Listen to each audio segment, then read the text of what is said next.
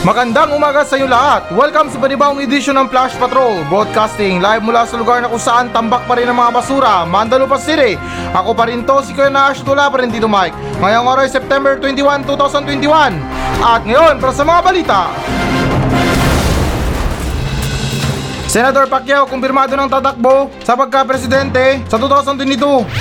Mayor Esco Moreno nagbabala laban sa mga nagbabalak na magpaturok ng COVID-19 booster shots. Mga opisyal ng Parmalee nagbilihan raw ng kanya-kanyang luxury cars matapos nila makuha ang bilyong-bilyong mga kontrata mula sa PSDBM. Obispo ng Kalibo, iniimo ka mga katoliko na kontrahin ang planong itatayong kasino sa Boracay. Isang babaeng negosyante, patay matapos barilin ng sariling kapatid.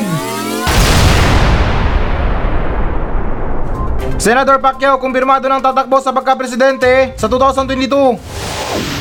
So ayon sa balita na to na formal lang inanunsyo ng PDP Laban, Pimentel Faction ang kanilang nominasyon kay Senador Manny Pacquiao bilang standard bearer ng kanilang partido sa halalan 2022. At sinasaad na rin sa balita na to na malugod namang tinanggap ni Pacquiao na turang nominasyon sa kanya. Ayon ni Pacquiao sa buong buhay niya raw ay wala siyang inatrasang laban dahil tumatayong at naninindigan raw siyang makipaglaban para sa ngalan aniya ng prinsipyo at karangalan ng bayan. Yan yung mga talk shit ng mga politiko. Although na guys, para masabi ko na rin na halos pare-pareho yung mga sinasabi nila, hindi ko lang alam kung nakopyahan ba itong mga kandidato na to para sa mga talumpati nila. Pero di ba guys, kung mapapansin nyo, halos pare-pareho lahat na pag-asa ng bayan, babaguhin yung bayan, tutulungan yung mga mahihirap. Ako, nyo guys, ganyan na ganyan ako eh. Pero hindi naman sa buhay politiko. Kasi guys, alam nyo ha, kapag wala akong pera, iniisip ko na next time magtitipid na ako. Tapos kung meron akong extra, tutulungan ko yung mga mahihirap or mamimigay ako sa mga pulubi. Pero nung nagkaroon na ako ng pera, wala, nakalimutan ko na.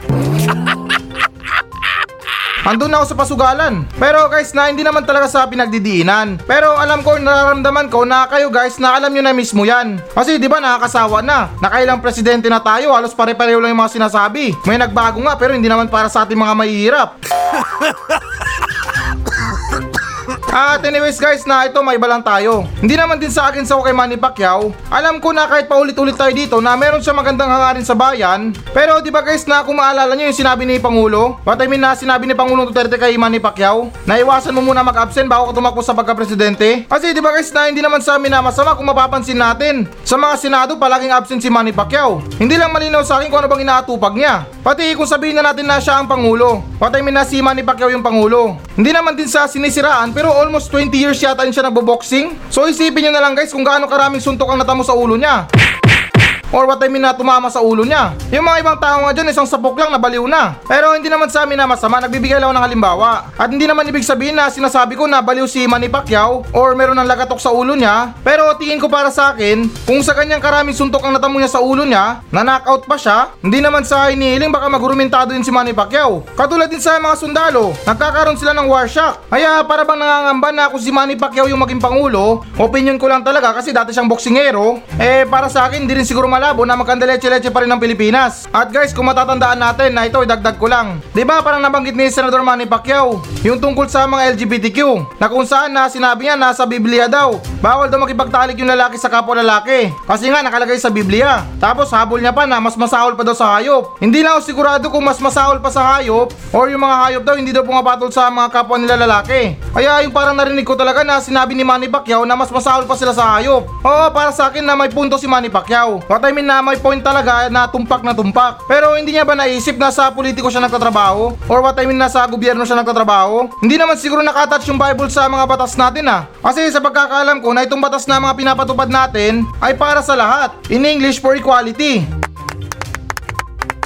Kaya parang nakakasama ng loob na kung bakit niya sinabi sa mga LGBTQ yan. Ako linawin ko ha, straight akong lalaki. Pero pro LGBTQ ako. 100% suportado ko mga LGBTQ. Kaya nakakasama ng loob na marinig kay Manny Pacquiao yun. Hindi naman din sa paninira, patawarin niyo ko na sinabi niya or binanggit niya sa mga LGBTQ na mas masahol pa sila sa mga hayop. As long na wala naman silang ginagawang masama, bakit natin sila kakaayawan? Syempre buhay nila yan, yan ang gusto nilang gawin. Maging masaya na lang tayo. At anyways guys, na napansin niyo rin ba yung mga kumakalat na memes ngayon? Kasi parang ng controversial ngayon si Manny Pacquiao ah, na kung saan na sinabi rin ni Manny Pacquiao na kapag naging presidente daw siya, magpapatayo daw siya ng university. Hindi ko lang alam kung totoo ba to, na yung sa mga kumakalat na memes na tinawag daw Pacman University or Pacquiao University. Pero in shortcut ways daw na kung tawagin ay Pacquiao.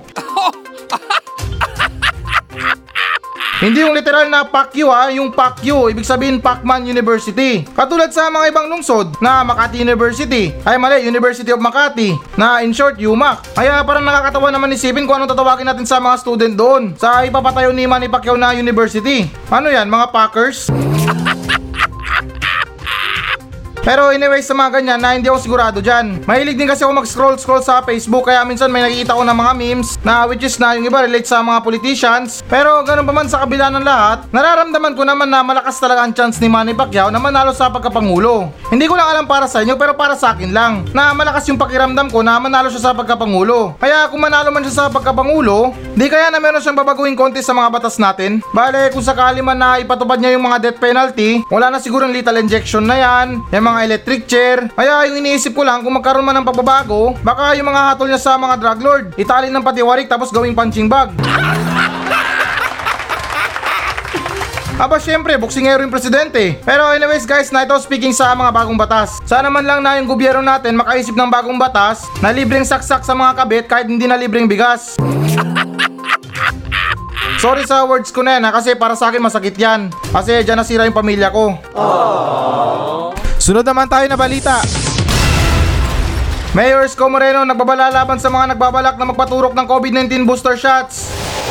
So ayon sa balita na to na binalaan kamakailan ni Manila City Mayor Isko Moreno ang sino mang magpapabakuna sa kanilang lungsod ng COVID-19 booster shots o ng ikatatlong dos ng bakuna. At sinasaad na rin sa balita na to na sinabi rin ni Moreno na dapat raw unawain ng publiko na hindi pa nirerekomenda sa ngayon ang pagtuturok ng booster shot dahil sa kakulangan ng supply ng bakuna sa Pilipinas. Yan yung mga totoong punto. Talagang makabuluhan. Kasi sa mga nangyayari ngayon talagang nakakalungkot. Kasi ito hindi naman sa nila lahat pero karamihan naman sa mga mayayaman ay ngayon nakakatanggap na ng third shots o yung tinatawag na booster shots. Samantalang naman yung mga ibang pobreng Pilipino hanggang ngayon pahirapan pa rin sa pagtanggap ng bakuna. Kawawa naman kahit na isang shot lang wala talaga. Ako guys, update ko kayo sa second dose ko ha. Hanggang ngayon waiting pa rin ako sa second dose ko. Hindi ko na alam kung kinurap pa yung second dose kasi nakaschedule naman yung second dose ko, pero nung pagdating ko doon, sinabi waiting pa lang daw. Hinihintay pa daw yung supply. So ako naman to, nagtaka. Grabe naman tong gobyerno na to. Yung nangyayari sa mga Pilipino, nakikipagsapalaran sa mga first dose nila. Tapos wala pala nakaantabay na second dose. Hindi ko masabi kung totoo man to, pero sa tingin ko na malamang. Na para sa akin lang na inala ko na baka kinurap na yung second dose ko. Pero anyways guys na wala rin akong magagawa dyan. At least na nakatanggap ako ng first dose Which is na napaka-importante talaga. Kasi di ba nung last time na nag-positive ako sa COVID Tapos ngayon gumaling na ako. O edi na nakatulong yung first dose ko. Buti na lang talaga na nagkaroon ako ng first dose. Kasi kung nagkataon na wala akong first dose Naging medyo malala pa yung sitwasyon ko dati. Baka yung sunod na marinig nyo na intro ko. Live mula sa pinakamainit na lugar Purgatorio City Oh, di ba na ako malakas ang hinala ko na naligtas ako ng first dose ko. Kaya sobrang napaka-importante talaga para sa mga tao na kahit paano na makatanggap sila ng first dose. Para sa akin din kasi yung mga third dose na yan or yung mga third shots na yan or what I mean na booster shots na yan, wala naman sigurong pinagkaiba yan sa mga first dose natin. Oo, maganda yan para sa mga kumakalat na virus ngayon. Kumbaga na dagdag protection. Pero sana man lang na yung mga ibang tao na tumatanggap ng booster shots o yung mga tao nagpapaturok ng booster shots ay wag naman sana kayo maging sakim. Yung mga natanggap natin dalawang dose ng bakuna ay okay na yan. Para sa akin din, nasang-ayon din ako na yung mga karapat dapat na tumanggap ng booster shots ay yung mga frontliners natin. Yung mismong kumakaharap sa pandemya. Yan, sila kahit na naka-PPE na sila, tinatamaan pa rin sila. Samantalang tayo mga normal na Pilipino, hindi naman sa amin na masama, parang nagikipaghalikan tayo sa virus ngayon. O, di ba kung mapapansin nyo na yung iba walang face mask, umagang umaga wala pang almusal, wala pang toothbrush, nakikipagchismisan na. At ganun pa man din na ito, idagdag ko lang na talagang tama yung sinabi ni Mayor Isko Moreno. Hindi naman sa kinakampihan pero agree ako sa sinabi niya. Kasi para sa akin hindi naman talaga natunog politiko. Tunog na merong malasakit sa mga kapwa Pilipino. At yung ikinaganda lang dito, kasi binanggit din ni Mayor Isko Moreno na wag na raw sana itong ituloy ng kung sino mang nagbabalak kayong pwede raw mga itong makasuhan. Aba yan ang okay. Hindi naman talaga sa tutulong sa mga third vaccine nyo or sa mga booster shots nyo. Alam ko na ilan sa inyo dyan ay gusto talagang protektahan yung mga sarili nyo mula sa pandemya. Pero yung point lang talaga doon, or what I mean na yung pinupunto lang ni Isko Moreno, na dapat rin naman magbigay ng daan o oportunidad ang mga nabakunahan na sa iba pang mga Pilipinong hanggang sa ngayon ay hindi pa rin nakakatanggap ng bakuna. O di ba? Share your blessings. Kung meron kayong opportunity na mabigyan ng third shots, ay tumanggi na lang muna kayo. Sabihin nyo na lang na ibigay na lang to sa mga taong hindi pa nakatanggap ng bakuna. Na gayon na pwede raw makasuhan ng mga taong tumatanggap ng third shots or what I mean na yung mga taong nagpapaturok ng booster shots. Eh kung sakali man na makasuhan kayo or makulong man kayo dahil na rin sa katigasan ng ulo nyo, parang nakakaya naman sa loob ng kulungan. Yung iba nagtatanungan, pre anong kaso mo, ba't ka nakulong? Sasabihin ng iba, pumatay kasi ako. Tapos yung iba naman, nagbenta kasi ako ng droga. Eh kung kayo na ang tatanungin, parang nakakaya naman sasabihin ko anong kaso mo. Na ako pre, nakulong ako dahil nagpaturok ako ng booster shots. Kaya muli guys, napairalin natin yung puso natin. Since na malapit na ang Pasko, huwag natin pairalin yung kasakiman natin. Parehas din naman, mamamatay din naman tayo lahat. Nagpaturok ka nga ng booster shots, pero namatay ka naman sa tulo or sinaksak ka lang sa kanto. Kaya yung mas mabuti na lang ay huwag tayo maging sakim sa mga kapwa natin Pilipino. Sunod naman tayo na balita. Mga opisyal ng family nagbilihan raw ng kanya-kanyang luxury cars matapos nila makuha ang bilyong-bilyong mga kontrata mula sa PSDBM.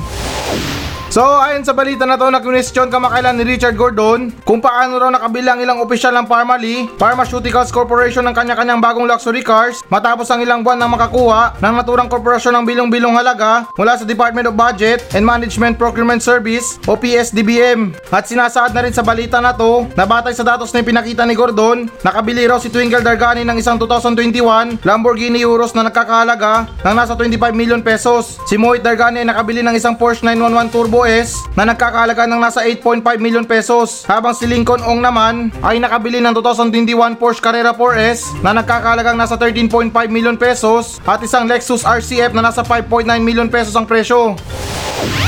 Baka naman na pinag-ipunan nila yan. Hindi naman din sa kinakampihan kasi para sa akin speaking sa mga pangarap natin sa mga bagay-bagay ay yan naman yung napag-iipunan. Eh malay ba natin na malakas sila mang dekwat? Ayos na malakas sila magulog sa alkansya. O, di ba na walang imposible sa mga pinag-iipunan. Kahit pa siguro na buong mundo pwede mong bilhin. Walang imposible sa isang taong nagsisipag para sa pangarap nila. Eh malay ba rin natin na itong magkapatid na to mahilig sa mga kotse. Na ako din mahilig din ako sa mga kotse. Especially sa mga Lamborghini na to, mga Porsche, itong mga BMW. Yan yung mga pangarap ko na mga kotse. Pero parang sa estado ng buhay ko, parang malabo ko makuha yan. Hindi naman din sa dinadown yung sarili ko, pero parang iniisip ko na lang na posible na imposible. Ang labo, di ba? Ganyan yung pangarap ko, malabo. Pero anyways na sa totoo lang wala akong alam sa magkakapatid na to or kahit man lang kay Lincoln Ong pero tingin ko sa estado ng buhay nila since na official naman sila eh hindi rin siguro malabo na mabili nila yung mga ganyan. Hindi naman sila tulad ng mga normal na empleyado na nakakatanggap lang ng minimum na sahod kada araw. Partida may deduction pa dun sa mga PhilHealth, sa mga SSS, sa mga pag-ibig na yan. Kaya kayo guys sa mga nakikinig sa akin hanggat meron kayong pangarap ay walang imposible yan. Kung nagsisipag naman kayo magnakaw sa bayan ayos na na magtrabaho para sa mga pangarap nyo, ay yung talagang masasabi ko, walang imposible dyan. Hindi rin kasi ako pwede makialam sa mga kalukuhan nila kung meron man, kasi yung totoo dyan, wala naman akong alam sa kanila. Ni hindi ko nga nakita mga pagmumukha nito eh. Kaya yung masasabi ko lang, nasa kanila na yan, kung paano nila makomply yung mga pangarap nila. Either nasa way ng mabuti or sa way ng masama. Or what I mean, nasa paraan ng mabuti or sa paraan ng masama. Yung importante lang doon na makamit mo yung pangarap mo. Pero kung totoo man na nagkasala sila dito, ay dapat lang sila managot sa batas. Pero for now, iniimbestigahan pa lang,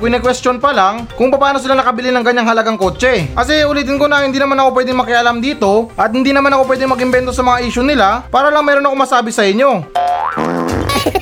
Kaya yung mga pinupunto ko lang dito, yung tungkol sa mga pangarap natin. Iilan sa atin dyan na mayroong pangarap na magkaroon ng bike. Yung iba magkaroon ng sariling bahay dahil pinapalayas na ng kamag-anak. Magkaroon ng sariling kotse. O, di ba na walang masama sa pangarap. Depende na lang sa mga tao yan kung paano nila sungkitin yung mga pangarap nila. Kaya kayo guys na muli, sabay-sabay natin ang tabayanan itong balita na to dahil sa ngayon na napakahirap na magsabi ng walang katotohanan. At since naman na si Richard Gordon ang may pasimuno ng doble plaka, eh mag-request muna siya sa LTO na kung sino man ang magmamaneo ng mga luxury cars na yan ay kailangan merong plaka sa noo.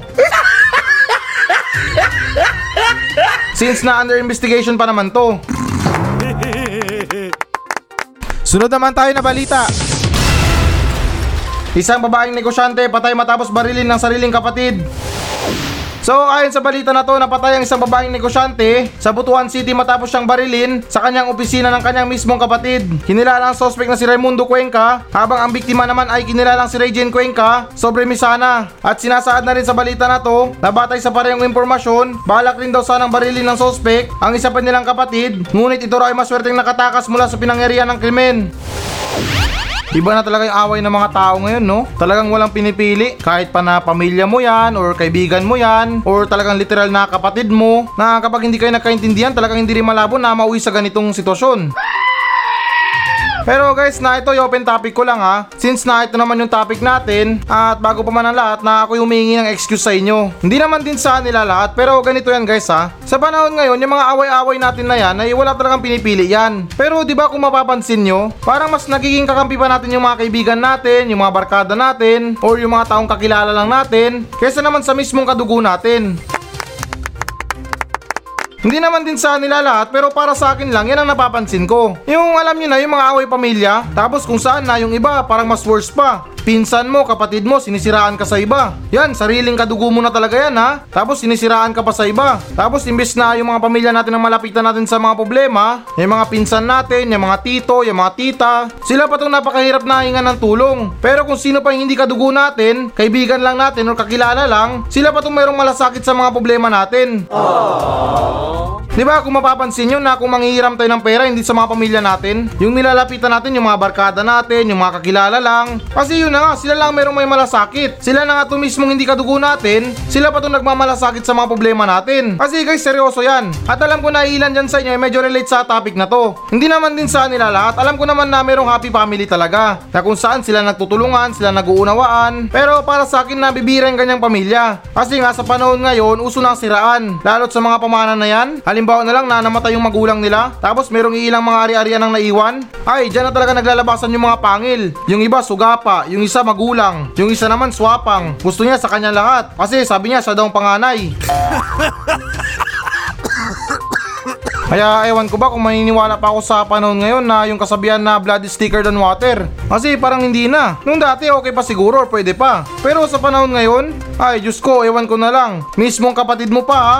Purong magkadugo kayo, kinikwento ka sa iba. Or what I mean na sinasabi yung mga baho mo sa iba. Maganda bang ganyang asal? Hindi porket na sinasabi ko sa inyo to dahil nagpapaninig ako. Ako mismo naranasan ko yan. Pero hindi naman sa mga kapatid, sa mga ano, sa mga pinsan. Na imbes na maging proud na lang sila sa akin or kung anong meron ako ngayon, sila naman tong mismo naiingit sa akin. Alam ko rin na ilan sa inyo ganyan din na yung sariling kapatid, sariling pinsan ay sila pa tong mga naiingit sa atin. Na imbes na yung hindi mga kadugo natin yung maingit sa atin ay para bang baliktad na. Sila pa tong mismong naiingit sa atin. Sila pa tong gumagawa ng masamang kwento para lang masira tayo pero anyways na itong nangyari sa magkapatid na to ay talagang nakakalungkot. Hindi man surprising yung mga ganitong pangyayari pero sana man lang nabaguhin natin yung mga ganitong asal. Yung mga pagtulong sa atin ng mga kakilala natin, yung mga kaibigan natin, bale secondary lang yan. Kasi yung talagang dapat na tumulong sa atin ay yung mga mismong kapatid natin or yung sariling pamilya mismo natin. Hindi yung lalapit tayo sa mga barkada natin, sa mga tropa, sa mga kakilala. Ano na lang sasabihin nila sa atin? Nandun na yung salita na handa silang tumulong. Pero di ba parang nakakaya na sa kanila tayo lumalapit? Tapos parang isipin nila, oh, ba't sa amin kayo lalapit? Di ba may pamilya kayong mayaman? Oh, di ba nakakaya? Kasi ano, yung mga pinapahiral natin ngayon, yung mga pride natin. Imbis na nayayabangan tayo sa mga ibang tao, pero yung nangyari doon pa tayo mismo nayayabangan sa mga sariling kadugo natin. Maging proud na lang tayo, huwag natin silang awain. Kesa naman namang backstab tayo ng mga kadugo natin, eh parang pinapahiya na rin natin yung mga sariling pamilya natin. Sunod naman tayo na balita. Obispo ng Kalibo, inihimo ko mga katoliko na kontrahin ng planong itatayong kasino sa Boracay. So ayon sa balita na to na hinimo kamakailan ni Kalibo Bishop, Jose Corazon Talaok, ang publiko na kumontra laban sa planong ipapatayong kasino sa isla ng Boracay. At sinasaad na rin sa balita na to, na buwelta ni Talaok ikakasira daw ng Boracay ang pagtatayo raw ng kasino kaya't siya raw ay talagang nakikiusap sa gobyerno na wag nang ituloy ito. Bakit naman nakukontrahin nila kung makakatulong naman sa bansa natin? Seryoso lang ha, hindi naman sa kinakampiyan. Kung meron namang ganap or ambag sa bansa natin, bakit naman hindi? Parang pagrenta lang yan ng mga pwesto sa mga tindahan na kailangan nila magbayad ng monthly, magbayad ng mga association dues. Hindi naman siguro mga Pilipino maglalaro dyan. Mga foreigner lang naman. Bakit tingin nyo ba na yung mga ibang Pilipino talagang tataya sa mga ganyan? Sa mga big time na mga Pilipino, okay pa. Pero tingin ko ilan lang naman sila. Malaki na siguro ang bilang dyan na may isang libo na mga negosyanteng Pilipino na addict sa mga kasino. Kaya yung para sa akin na wag na kayo mag-alala. Kung makakatulong naman to sa ekonomiya ng Pilipinas or sa source of funds, ba't hindi naman hindi? Alam ko naman na masama ang magsugal. At hindi naman sa pinagdidiinan, ano bang magagawa natin mga Pilipino? Sobrang lubog na tayo sa mga utang. Kita nyo na yan pati mga vlogger or influencer. Pati sila sinisingil ng buwis. At yung mga gamers ng Axie, tingin nyo magkakaganyan ba ang gobyerno? Kung talagang walang wala na sila? Eh kung may kidney lang tong Pilipinas, baka naibenta na rin.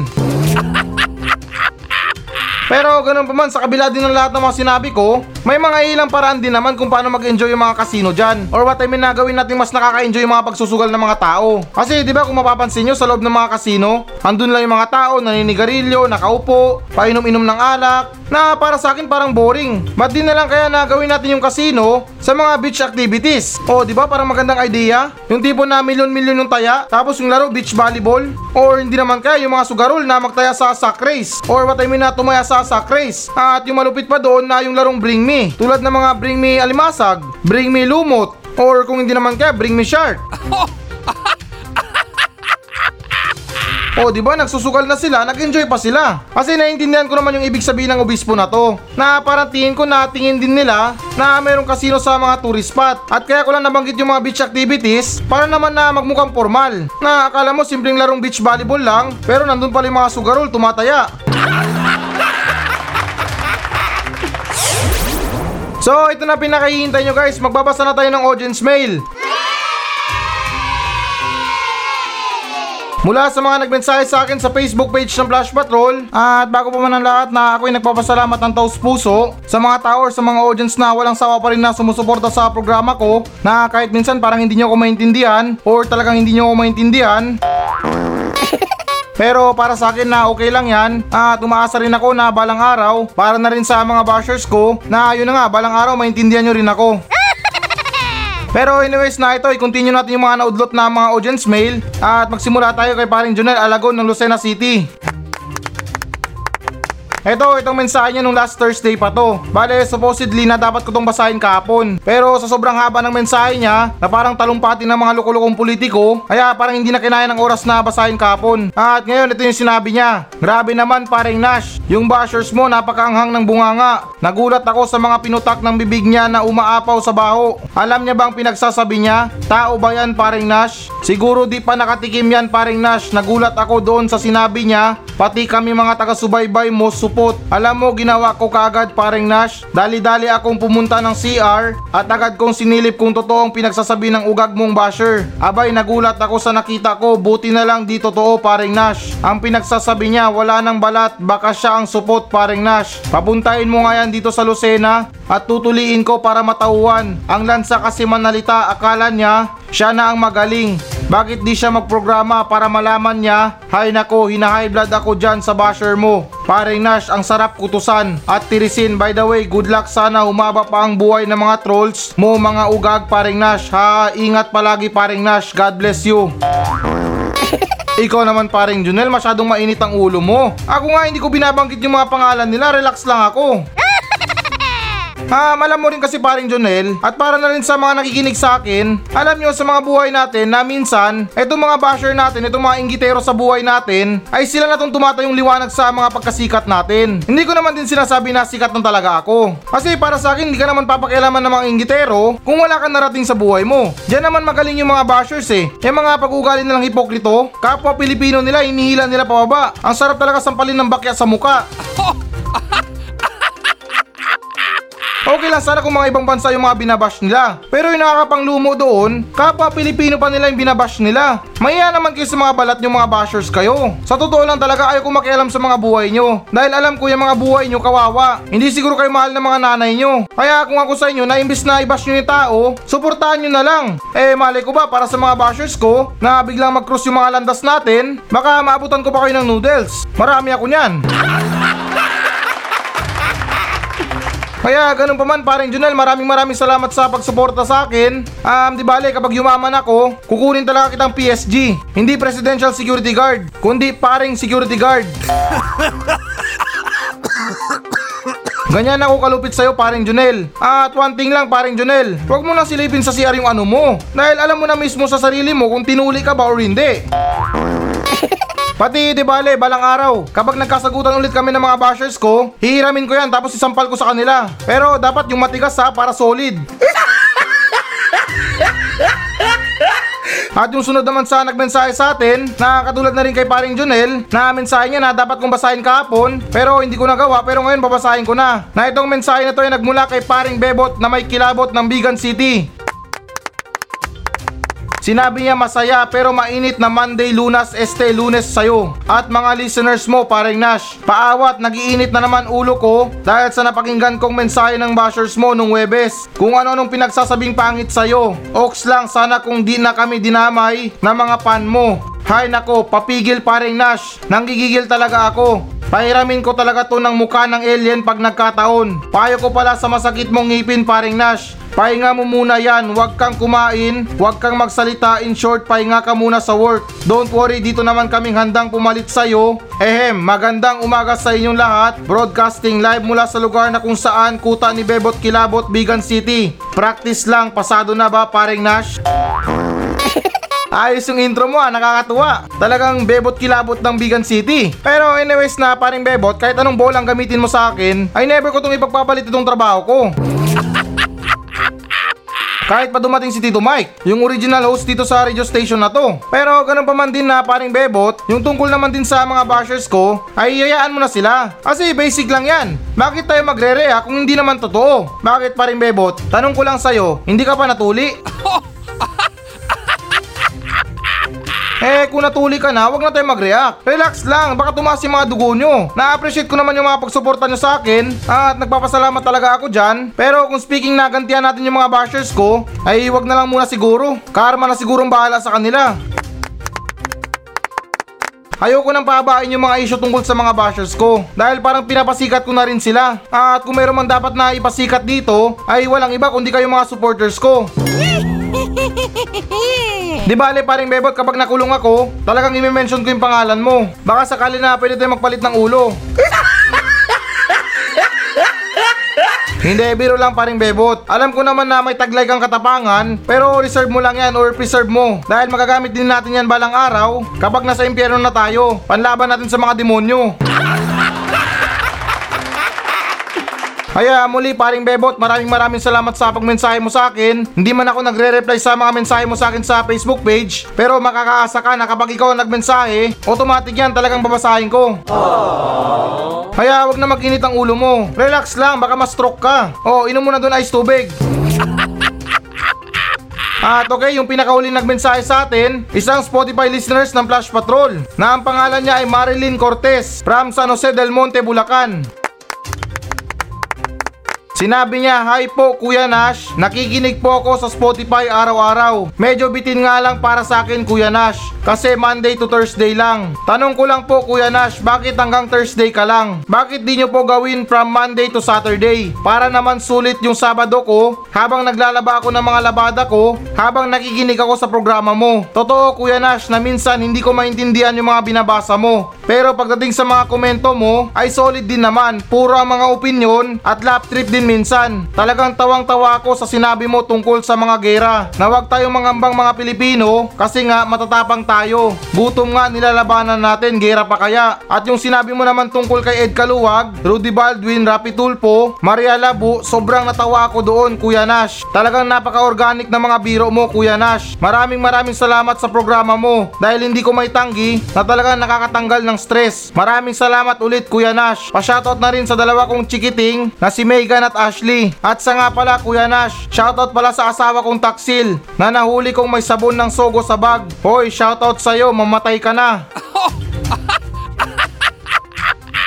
Woo, grabe ang tindi. Sa dinami-raming pwedeng maging ebidensya. Yan pa talagang sabon ng sogo, yari tayo dyan. Pero anyways, Maring Marilyn, shoutout sa asawa mong taksil at pinapasabi sa'yo na mamatay ka na raw.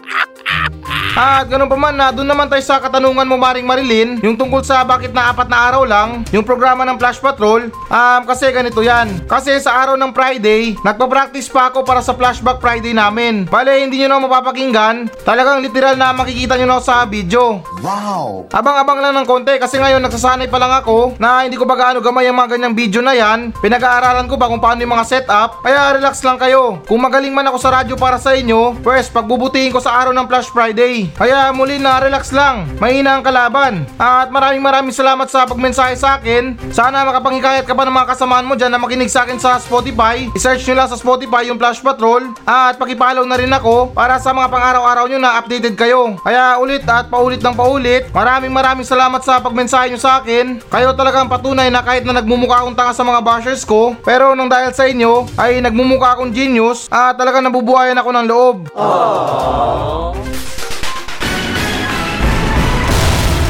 Hello guys, bago natin tapusin ang show na to, ay hinikayat ko lang yung mga audience na mag-message sa akin dito sa Mandalupa Station. Lahat ng mga question nyo, lahat ng mga comments, mga complain, or compliments man yan, ay susubukan kong tutugunan lahat yan dito sa aking show. Pumunta lang kayo sa Facebook page ng Flash Patrol at mag-iwan kayo ng message nyo doon kung ano bang gusto nyo iparating. Na kung may problema kayo sa mga buhay nyo, sa mga bahay nyo, kung meron kayong gustong palayasin, ay chance nyo na to na para sabihin sa akin. At ako na mismo ang papalaya sa kanila. At hindi lang nagtatapos doon. Pwede pwede ko rin kayong shoutout sa aking show. At ipinapangako ko na matutugunan ko talaga yan. Napaka-desperado ko na sa lahat. Kaya please lang, kung meron talaga kayong mga message, may mga saloobin kayo tungkol sa mga sinasabi ko, ay wag lang kayong mahiya. Kaya tandaan, FB page Flash Patrol. At please guys, pakipollow na rin. Kasi talagang desperado na ako sa buhay.